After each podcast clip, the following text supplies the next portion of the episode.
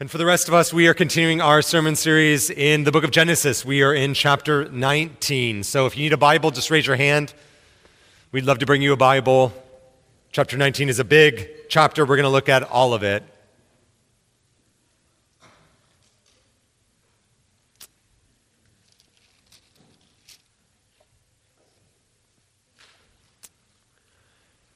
My guess is you've heard the saying that history has a way of repeating itself. And we sort of see this playing out in lots of different experiences or a lot of different events. So in 1912, the Titanic sank, but that wasn't the first boat to sink, nor would it be the last. 2019, COVID hit the world stage, but that would not be the first virus, nor would it be the last virus. Technologies like come on the scene, they like change the world. But we all know that technologies become outdated and new technology rises up and replaces old technology. History has a way of replacing itself. We, we even see this in fashion. I don't know if you're aware of this, but women are wearing baggy pants, scrunchies, and fanny packs. You guys see this? Like, no shame at all. Like, the 90s is like reinventing itself before our very eyes history has a way of repeating itself. But what about the bad parts of history? Uh, what about the aspects of history that we don't want to repeat? That we want to forget? That we want to rewrite? We, we have this saying that like history has a way of repeating itself, but if you really think about it, if you like sit in the reality of that, it's pretty unsettling. So, what do we do? How do you have hope when it feels like life is a, is a long song set on repeat? Today's text, I'm going to be frank with you all, is a dark text. It is like a Halloween text, only this is darker than anything Alfred Hitchcock could ever write. This is one of those dark texts. This is one of those texts that you read it as a pastor and you're going through it and you're like, yeah, this really means what it says here. You're like, oh, this is the Sunday I get canceled. Like that's the, these are one of these texts before us. And just as a complete aside, this is why as a church we preach the books of the Bible in succession so that, you know, the, the cowardly lion in me or any of us, we got to grapple with this. This text is good news for us. But it's a dark text today. And there really is no reprieve. I, I feel like today I'm going to be Virgil and Dante's Inferno. We're just going to go into hell together. That's the darkness of this text. And yet, at the same time, I'm convinced, not just theologically, but as I've studied this, I'm convinced that there is really good news for us in chapter 19 of Genesis. Really good news that if we don't blink or if we, we don't just kind of divert our attention for a moment, that there is hope, there is comfort, there is good news, even in the darkness of Genesis 19. This fall, we're studying the life of Abraham in the book of Genesis, and today we arrive at the story of Sodom and Gomorrah, the story that my guess is you are all familiar with. And yet, as dark as this text is, as dark as this story gets, as honest as this story kind of rolls out, I just want us all to take heart that God remembers the faithful. That is the big idea that is behind me. As dark as it gets, God remembers the faithful. That's what we're going to look at. But I just want to let you know that 90% is darkness bad news, maybe 95% is darkness bad news, and only really in one verse is there a reprieve of hope. So turn with me to chapter 19. We're going to start in verse 1 and go to verse 11. The two angels came to Sodom in the evening, and Lot was sitting in the gate of Sodom. When Lot saw them, he rose to meet them and bowed himself with his face to the earth and said, My lords, please turn aside to your servant's house and spend the night and wash your feet. Then you may rise up early and go on your way. They said, No, We will spend the night in the town's square. But he pressed them strongly, so they turned aside to him and entered his house. And he made them a feast and baked unleavened bread, and they ate.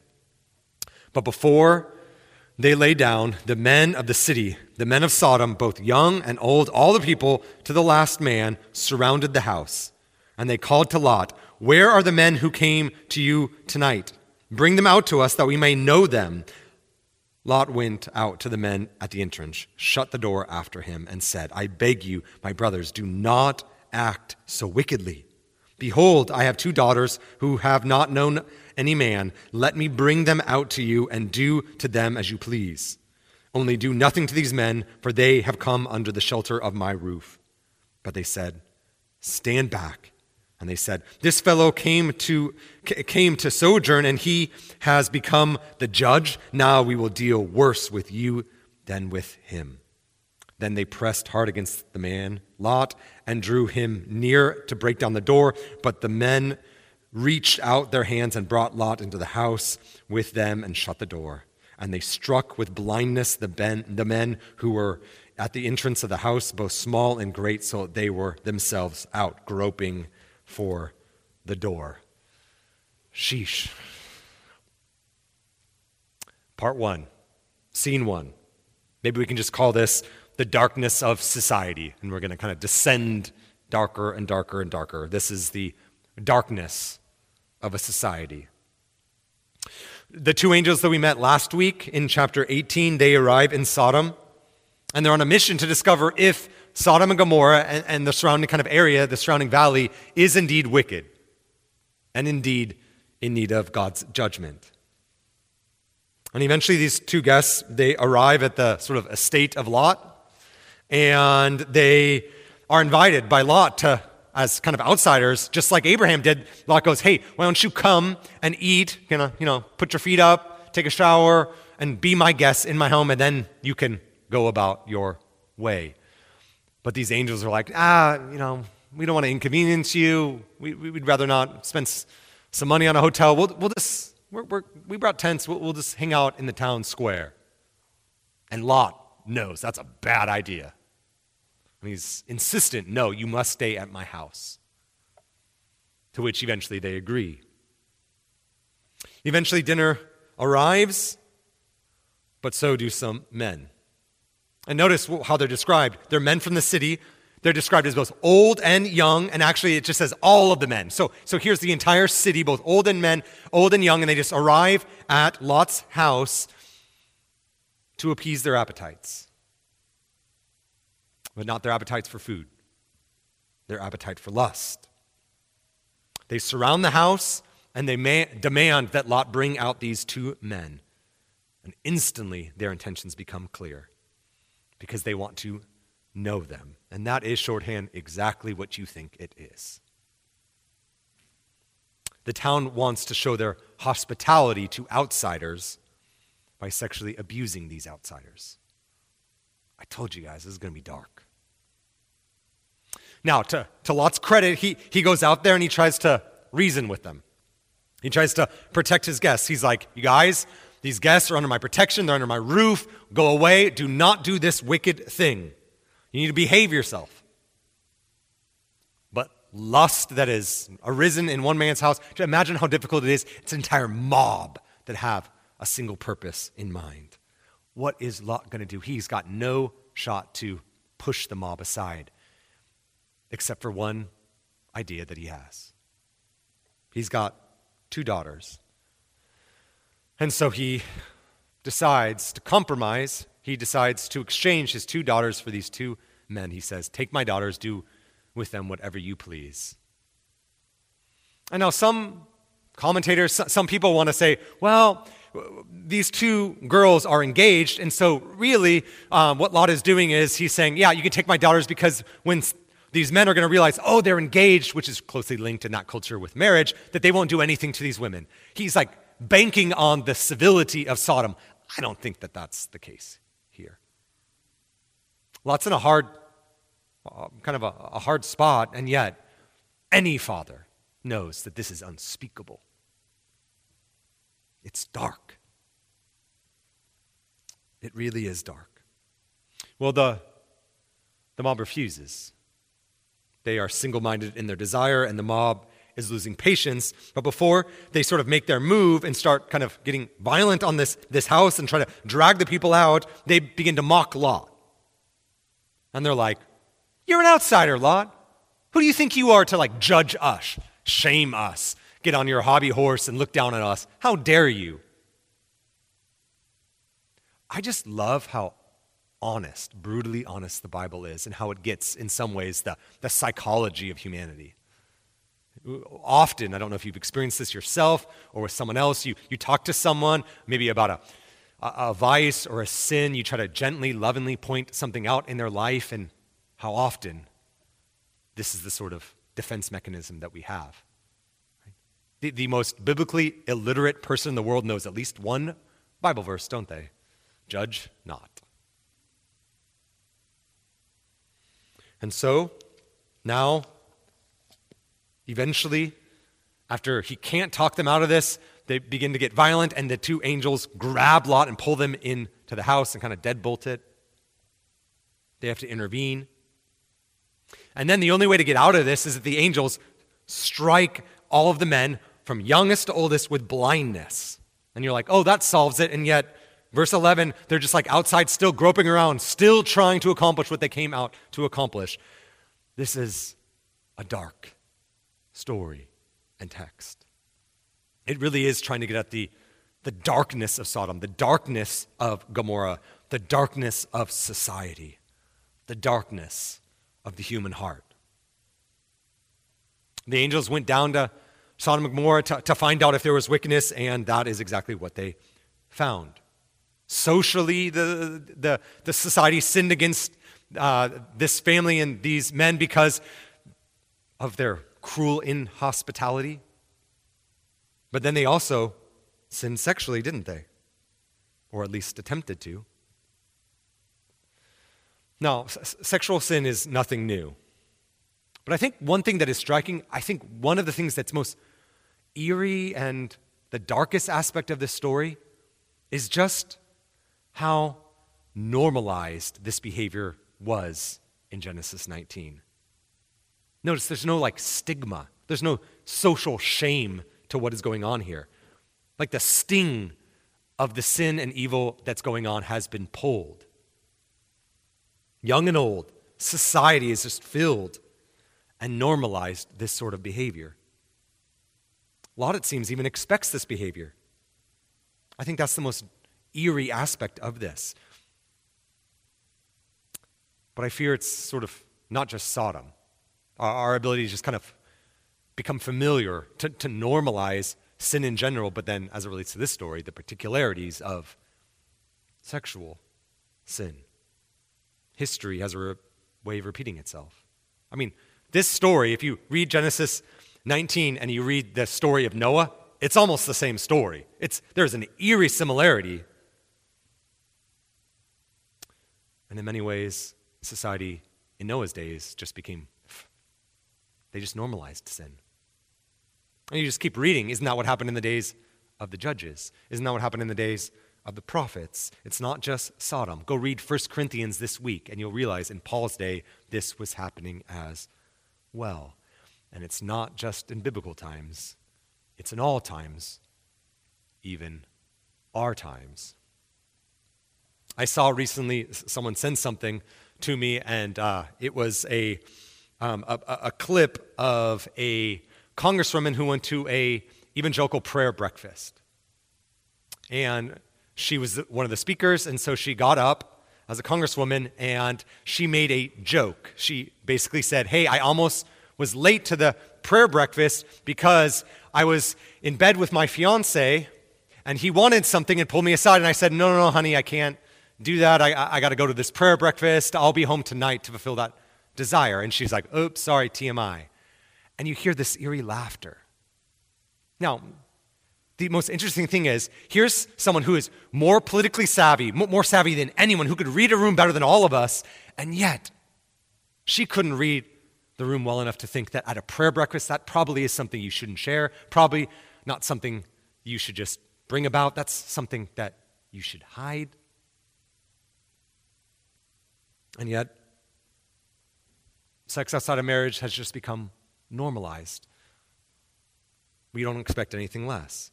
The sort of sting of any sort of social stigma related to sexual sin in general has been taken out.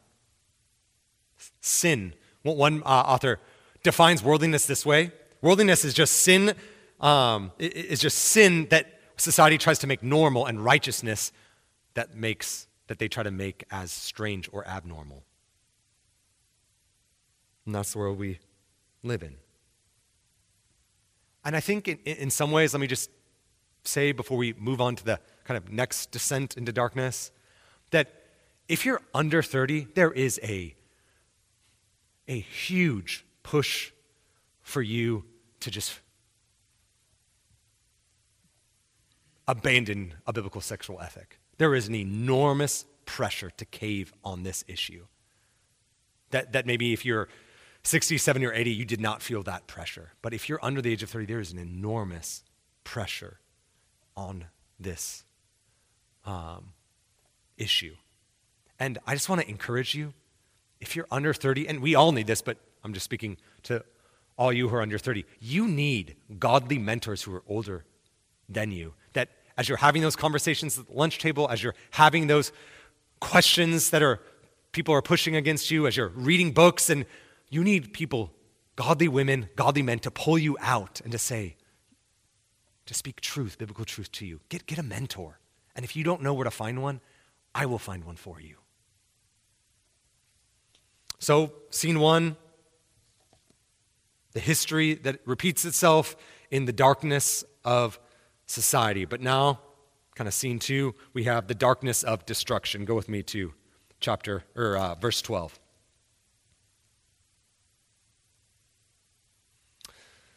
Then the men said to Lot, Have you anyone else here? Sons in law, sons, daughters, or anyone you have in the city? Bring them out of, the, of this place. For we are about to destroy this place, because the outcry against its people have become great before the Lord, and the Lord has sent us to destroy it. So Lot went out and said to his sons in law, who were to marry his daughters, Up, get out of this place, for the Lord is about to destroy the city. But he seemed, but he seemed to his sons in law to be jesting.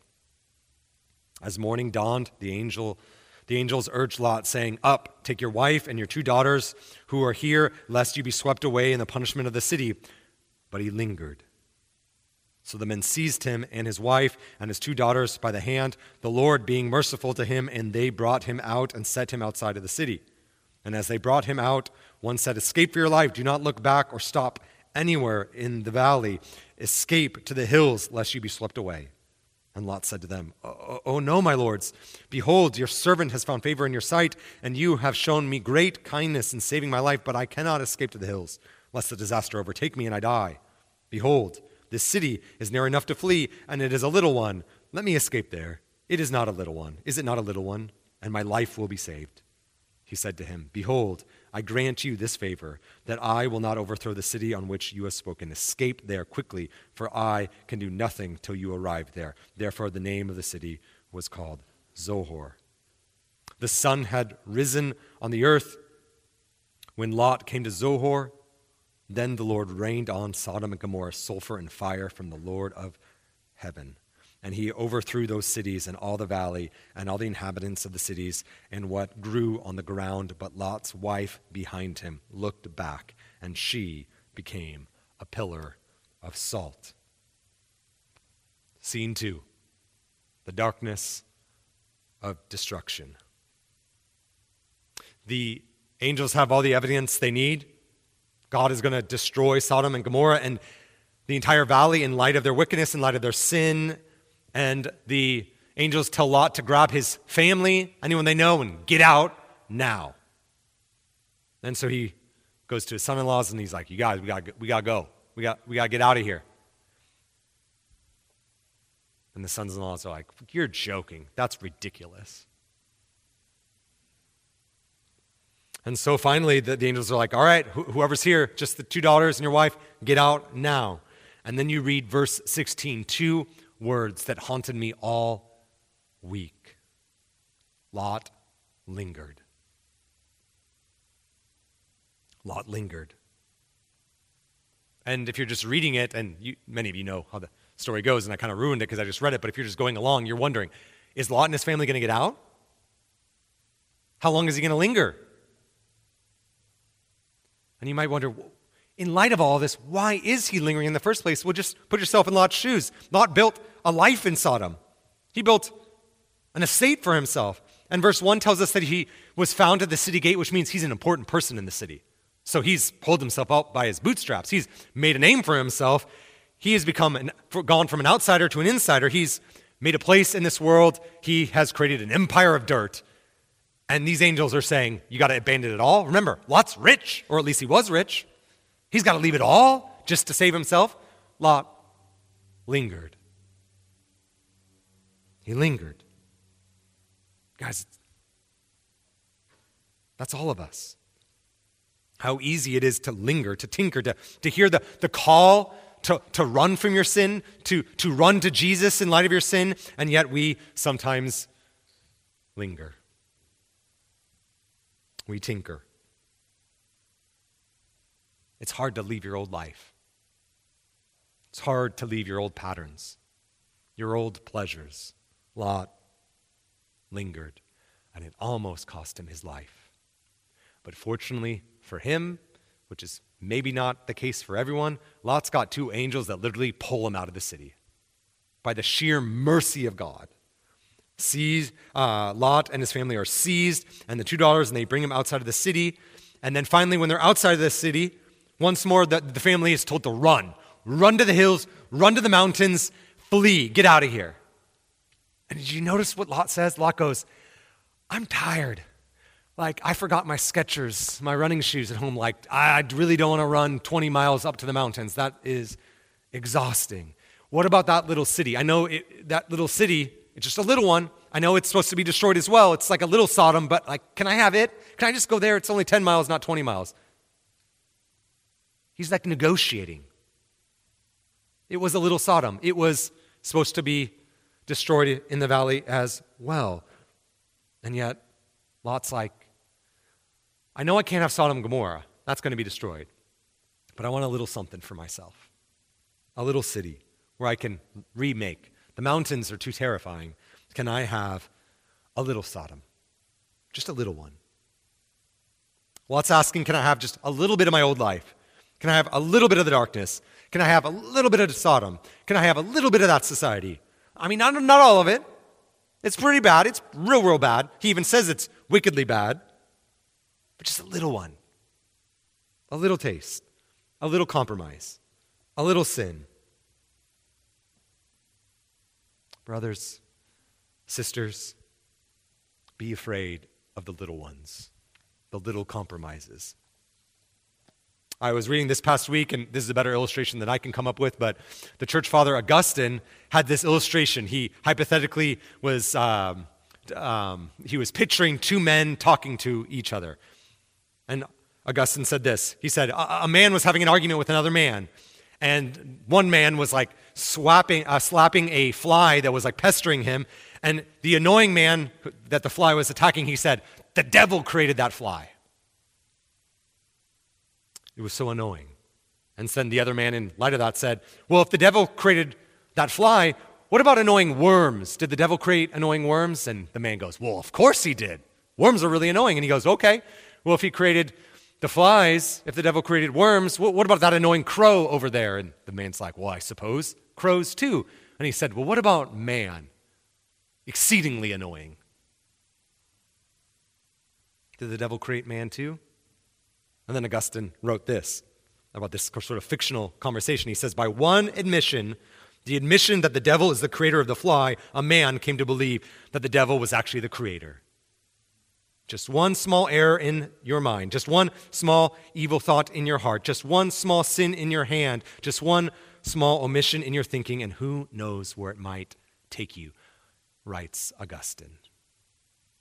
Beware the little ones, the little compromises, the little errors, the small vices. I mean, adultery doesn't begin in the bedroom, it begins in a compromised heart. Well, Lot is allowed for some reason to flee to Zoar, and as they arrive, the sun goes dark. And that's when judgment falls on Sodom and Gomorrah. Fire and acid fall from the heavens, pushed by wind. And notice the totality of the destruction, right? Crops and people, land, animals, leaves, buildings, society, all of it destroyed. I told you guys this is going to be dark. Not just even metaphorically, but literally dark. I mean, I don't even know if we're meant to picture all of it, but it is a picture of hell. Actually, later on, writers in the New Testament are going to take this picture and apply it to hell itself. But, but then the section ends with one last dark moment. Lot's wife, she, she didn't listen. She somehow was behind and she turned. And I don't think it's like she turned like Medusa and all of a sudden was turned to stone like that. I, I, think it's she was far behind them as they were running to Zoar because she lingered. She actually stayed back. She ran back. She couldn't give up Sodom and Gomorrah and was swept away in God's judgment, turned into a pillar of salt. Dark. Lot lingered, Lot compromised, and Lot's wife couldn't leave behind her old life, and it cost her her life. Now, you're like, how do we think, how do we apply, like, what do we, what do we do with texts like this? Well, one of the things you need to do is realize that the Bible interprets the Bible. And in the New Testament, Jesus himself tells us how we're supposed to look at this story and this, the darkness of this judgment. In Luke 17, Aaron wrote, read a part of it. He didn't read what I'm going to mention here, but Jesus is talking about the judgment to come, the future judgment to come at Christ's second uh, coming. And Jesus says three words Remember Lot's wife. Not remember Isaac, not remember Abraham, not remember Sarah, remember Lot's wife. Why? Have you ever noticed that? You've ever been like, why are we meant to Remember Lot's wife. What's the point and purpose of Lot's wife? What's the point and purpose of Genesis 19? What's the point and purpose of this story for our life? Jesus says you need to remember Lot's wife because Sodom and Gomorrah, pictorially, is meant to point us to not just the judgment that came on them, it's meant to point us to another judgment. Because the judgment that came on Sodom and Gomorrah was devastating, but the judgment that Jesus is talking about is an everlasting judgment. And he says, Remember Lot's wife. He goes on to say, Jesus does, whoever tries to keep their life will lose it, and whoever loses their life will preserve it.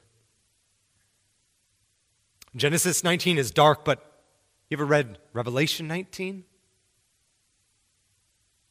The judgment on Sodom and Gomorrah was total, but the judgment at the end of times will be everlasting. And God is just, and his justice demands it. Remember Lot's wife. She tried to keep her life and lost it. Remember Lot's wife. The darkness of this story is meant to, I think, awaken us to the reality that as bad as it got in Sodom and Gomorrah, it could be worse. It's meant to awaken us that it's not too late if you are still breathing, it's not too late to turn to Jesus. He is the provision. In the story of Sodom and Gomorrah, there was a provision. The angels provided a way out for Lot, and Jesus is saying there's a way out too. A way out of this judgment. And it's in the provision brought by Jesus Christ himself. Remember Lot's wife. But we're not out of the darkness yet. We move to one last scene of darkness verse 30. We move from the, the darkness of society to the darkness of judgment and now the darkness of a cave. Verse 30. Now Lot went up to Zoar and lived in the hills with his two daughters, for he was afraid to live in Zoar. So he lived in a cave with his two daughters. And the firstborn said to the younger, Our father is old, and there is not a man on earth to come to us after the manner of all the earth. Come, let us make our father drink wine, and we will lie with him, that we may preserve uh, offspring for our father. So they made their father drink wine that night. And the firstborn went in and lay with her father. He did not know when she lay down or when she arose. The next day, the firstborn said to the younger, Behold, I lay last night with, my fa- with our father. Let us make him drink wine tonight. Then you go in and lie with him, that we may preserve offspring for our father. So they made their father drink wine that night also. And the younger arose and lay with him, and he did not know when she lay down or when she arose. Thus both the daughters of Lot became pregnant by their father. The firstborn bore a son and and uh, called his name Moab. He's the father of the Moabites to this day. The younger also bore a son and called him his name Ben Ammi. He is the father of the Ammonites to this day. Whew. Let's go home. Lot doesn't stay in Zoar long, does he? All we know is that he's afraid. I'm conjecturing, but I'm wondering if he's like in Zoar and he's like, you know, his neighbor's like, aren't you, aren't you, uh, weren't you in Sodom and Gomorrah? Like, how did you get here? How'd you survive? And so, for whatever reason, Lot's afraid to live in Zoar. He, he, com- he begged them, and then he gets there and he realizes Zoar isn't all it's cracked up to be. And so he eventually ends up in the mountains. He ends up in a cave. So you just see the descent of Lot. He's, he starts off with his penthouse luxury, you know, great view in Vegas, and now he's in Desert Valley. Just he and his daughters. It's rock bottom. It Gets darker, doesn't it? Lot's daughters realize that they've got a problem. There's no men, and they're not going to be, be able to have kids. They want kids, they want a family, they want their line to keep going on. They want to kind of build a new society, a new community. So they come up with a plan. If you think about it, it's kind of, Genesis 19 is kind of bracketed by Lot's plan. We can call it Lot's indecent plan for his daughters, and then it ends with the daughter's indecent plan for Lot. They're going to get dad drunk. And then they're going to lie with their dad. Once again, it means exactly what you think it means. And they're going to have children by way of their dad. Both become pregnant. It works back to back nights. And one is named Moab, and the other is named Ben-Ammi. And Moab is the father of the Moabites, and Ben-Ammi is the father of the Ammonites. And if you know anything, if you just keep reading your, your, your Bible, you know the Moabites and the Ammonites are a thorn in Israel's side. And those nations, those communities, all were birthed out of this cave. In some ways, Sodom was destroyed, but as one author put it, and I'm paraphrasing, there in that cave, Sodom was reborn. I mean, what a dark, sobering ending to the chapter. It really is a descent into darkness. But, but if we're paying attention to Genesis, this has been Lot's kind of trajectory, hasn't it? He, he started off leaving Abraham and then he was pitching his tent outside of Sodom, and then inside of Sodom, and then taking a position in Sodom. He's just been descending that way. He has lost everything. He lost his home, his possessions, his son in laws, his wife. He's on the run, and he's just a shell of himself. First Noah, now Lot. The ending of the story of Noah ends very eerily similar to the story of Lot. History has a way of repeating itself.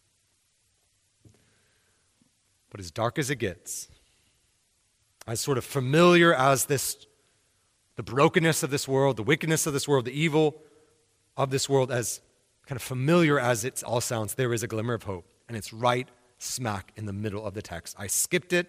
I wanted to hide it for you because now we're going to punch with hope Go to verse 27. Right in the middle, there is hope. Verse 27 And Abraham went early in the morning to the place where he had stood before the Lord, and he looked down toward Sodom and Gomorrah and, and toward all the land of the valley, and he looked, and behold, the smoke of the land went up like the smoke of a furnace. So it was that when God destroyed the cities of the valley, God remembered Abraham and sent Lot out of the midst of overthrow when he overthrew the cities in which Lot had lived. God remembered Abraham. God remembered the faithful. As Sodom and Gomorrah go up in flames, Abraham goes up that same mountain in which he was talking to, to the Lord in the last chapter, and he looks down and he sees the carnage, the destruction. History was repeating itself, and yet, as often as history repeats itself in the bad, in the evil, in the judgment, there's something else that's repeating itself too in this story. Abraham is seeing another aspect of how history repeats itself. Earlier in the Bible, we read this. In the story of Noah, which is kind of a very similar story of, just think about it, of Noah, evil in the world, destruction. We learn in Genesis 7 and 8 and 9 that God remembered Noah. And as a result of that, he was saved. And then God remembered Abraham, and his family was saved too. God's mercy is also on repeat. And you just keep going. Years later, God remembered Joseph when he's sitting in a cell and he uses that in order to save Joseph's family in Egypt. God remembered Moses. And God used Moses to bring his people out of Egypt generations later. God remembered Samson. When Samson had no strength, God remembered Samson, and Samson did something to awaken Israel to the compromises that they were making with the Philistines. And then years later, God remembered a woman named Naomi, whose life had completely fallen apart. She lost everything except the only thing she had was a Moabite woman named Ruth. And God remembered. And that Moabitess descendant of Lot, would be the great grandmother of David himself. God remembered. God remembers his promises. And years later, generations after David, God remembered a long awaited promise that you see the, the butt of it here. That one day God will remember and he himself will take care of darkness itself, death, evil, sin. God would take care of it all. I mean, the, the, book of John starts off and it says that the light has come into the world, referencing Jesus, and the darkness has not overcome him. God remembered the cries of the world. God remembered the cries of the faithful, and God conquered darkness by sending Jesus Christ into the world and conquered it by, in one sense, Jesus succumbing to darkness himself. Jesus being swept away by darkness, Jesus dying on a cross because God remembered his promise that the darkness in the human heart would one day be conquered. That God's own Son would do the conquering. He would take our place. And this all happened because God remembered. And we who are on this side of the cross should take courage and be comforted because God still remembers. That, that if you hide yourself in Jesus, if you run from your sin and into God's provision in Jesus Christ, God continues to remember and his mercy is yours forevermore. History has a way of repeating itself in the bad, but there's two tracks to this album. On the B side, or on the is the evil, but on the A side, the good side, history repeats itself and God continually perseveres his people and showers them with grace and mercy because he is going to conquer death and darkness and sin and evil and one day erase it all. Light will overcome darkness. And we're meant to read Genesis 19 in light of that. That at the end of the day, as dark as it gets, we're supposed to look sober minded at it, realize that God will remember. And because He didn't forget His Son, He will not forget our names as well. God remembers the faithful. Persevere even as we live in a world where darkness exists. Persevere until his second coming when darkness forever will be gone. Let's pray. Lord, we we acknowledge that there's so much that is out of our control.